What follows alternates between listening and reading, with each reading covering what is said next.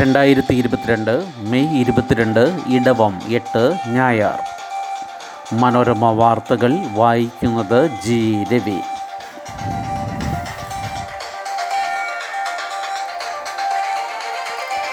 പകവീട്ടിലാകരുത് വധശിക്ഷ. വിചാരണ കോടതികൾക്ക് സുപ്രീം കോടതിയുടെ മാർഗരേഖ പ്രതികളുടെ സാഹചര്യം വിചാരണ വേളയിൽ പരിശോധിക്കണം. വിചാരണ കോടതികൾ പലപ്പോഴും വധശിക്ഷ വിധിക്കുന്നത് പക വീട്ടും പോലെയാണെന്നും പ്രതികൾക്ക് പുറമെ കുടുംബാംഗങ്ങളുടെ പശ്ചാത്തലം ഉൾപ്പെടെയുള്ള കാര്യങ്ങൾ കൂടി പരിഗണിച്ചാണ് വിധി പറയേണ്ടതെന്നും സുപ്രീം കോടതി ചൂണ്ടിക്കാട്ടി.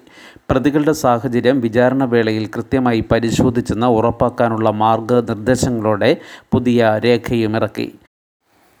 മധ്യപ്രദേശിലെ ഇൻഡോറിൽ മോഷണശ്രമത്തിനിടെ മൂന്ന് സ്ത്രീകളെ കൊലപ്പെടുത്തിയ കേസിൽ മൂന്ന് പേരുടെ വധശിക്ഷ ജീവപര്യന്തം തടവായി കുറച്ചുകൊണ്ടാണ് ജസ്റ്റിസ് യു യു ലളിത് അധ്യക്ഷനായ ബെഞ്ചിന്റെ സുപ്രധാന വിധി.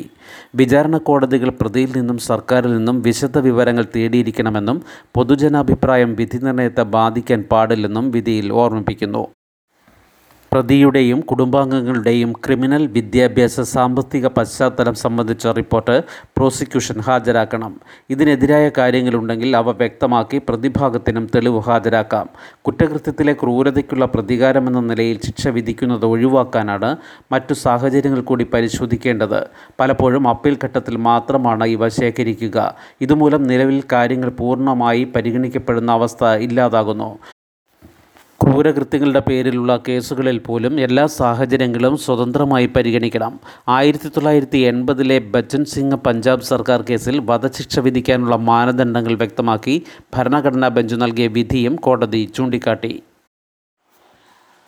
ഇന്ധനവിലയിൽ ആശ്വാസം പെട്രോൾ ഡീസൽ വില കുറച്ചു. ഉജ്ജ്വല പദ്ധതിയിലുള്ളവർക്ക് ഇരുന്നൂറ് രൂപ എൽ സബ്സിഡി. വിലക്കയറ്റം മൂലം ജനം നട്ടം തിരിയുന്നതിനിടെ പെട്രോളിന്റെ കേന്ദ്ര എക്സൈസ് നികുതി ലിറ്ററിന് എട്ട് രൂപയും ഡീസലിന്റേത് ആറ് രൂപയും കുറച്ചു. ഇന്നു മുതലാണ് പ്രാബല്യം.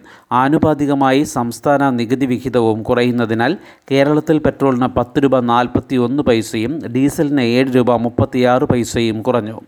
പ്രധാനമന്ത്രി ഉജ്ജ്വല പദ്ധതി പ്രകാരം പാചകവാതക കണക്ഷൻ ലഭിച്ച ദാരിദ്ര്യരേഖയ്ക്ക് താഴെയുള്ള സ്ത്രീകൾക്ക് സിലിണ്ടറിന് ഇരുന്നൂറ് രൂപ സബ്സിഡി നൽകുമെന്ന് കേന്ദ്ര ധനമന്ത്രി നിർമ്മല സീതാരാമൻ അറിയിച്ചു.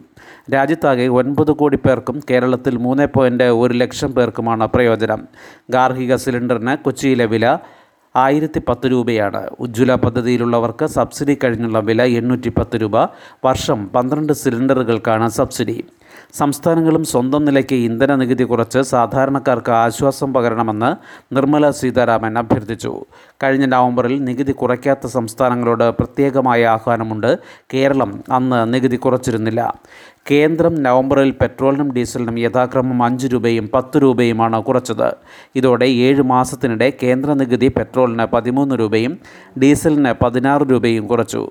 കോവിഡ് കാലത്ത് രണ്ടായിരത്തി ഇരുപത് മാർച്ച് മെയ് കാലയളവിലായി കേന്ദ്രം പെട്രോളിന് പതിമൂന്ന് പോയിന്റ് മൂന്ന് രണ്ട് പൈസയും ഡീസലിന് പതിനഞ്ച് പോയിന്റ് ഒമ്പത് ഏഴ് പൈസയും എക്സൈസ് നികുതി കൂട്ടിയിരുന്നു.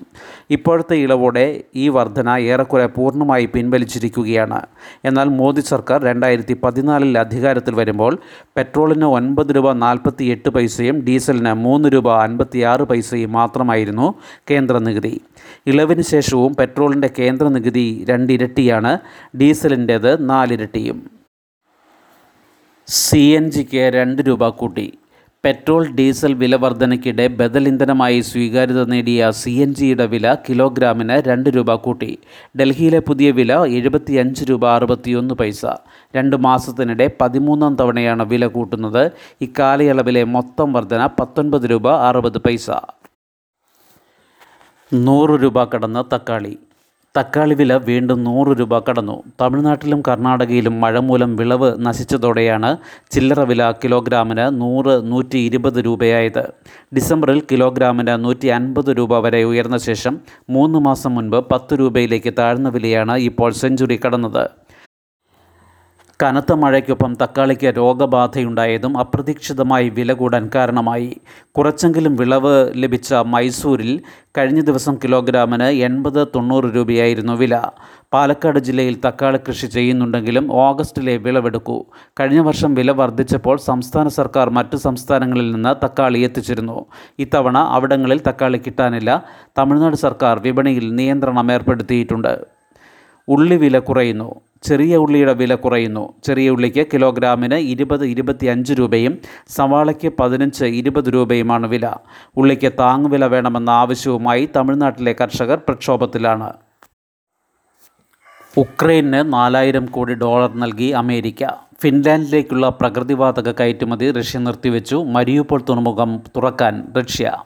ഉക്രൈനെതിരെ റഷ്യയുടെ യുദ്ധത്തിൽ മരിയുപോളിന്റെ പതനം പൂർണമായി. ഇത് ഉക്രൈൻ ഔദ്യോഗികമായി അംഗീകരിച്ചിട്ടില്ലെങ്കിലും മരിയുപോൾ തുറമുഖം പ്രവർത്തന സജ്ജമാക്കാൻ അവിടെ കുഴിബോംബുകൾ റഷ്യ നീക്കം ചെയ്തു തുടങ്ങിയെന്ന് സ്ഥിരീകരിച്ചു. നിലവിൽ തെക്ക് കിഴക്കൻ മേഖലയിലാണ് റഷ്യയുടെ ആക്രമണം കേന്ദ്രീകരിച്ചിരിക്കുന്നത്.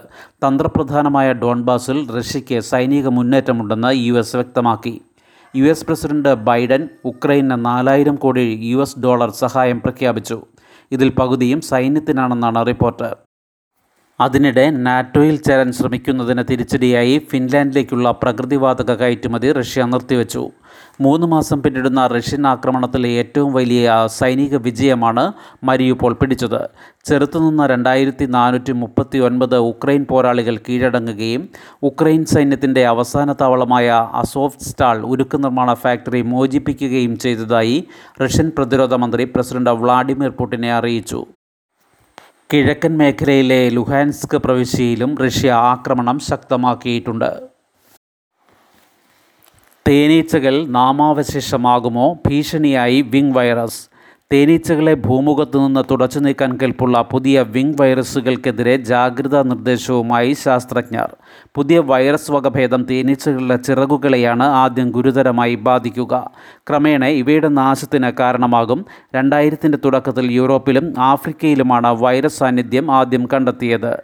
രണ്ടായിരത്തി പതിനഞ്ചിൽ ഏഷ്യയിലും റിപ്പോർട്ട് ചെയ്തു. നിലവിൽ യൂറോപ്പിൽ വ്യാപകമായതായാണ് കണ്ടെത്തൽ.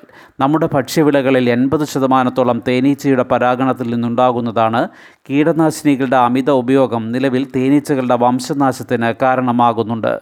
ശുഭദിനം. നന്ദി.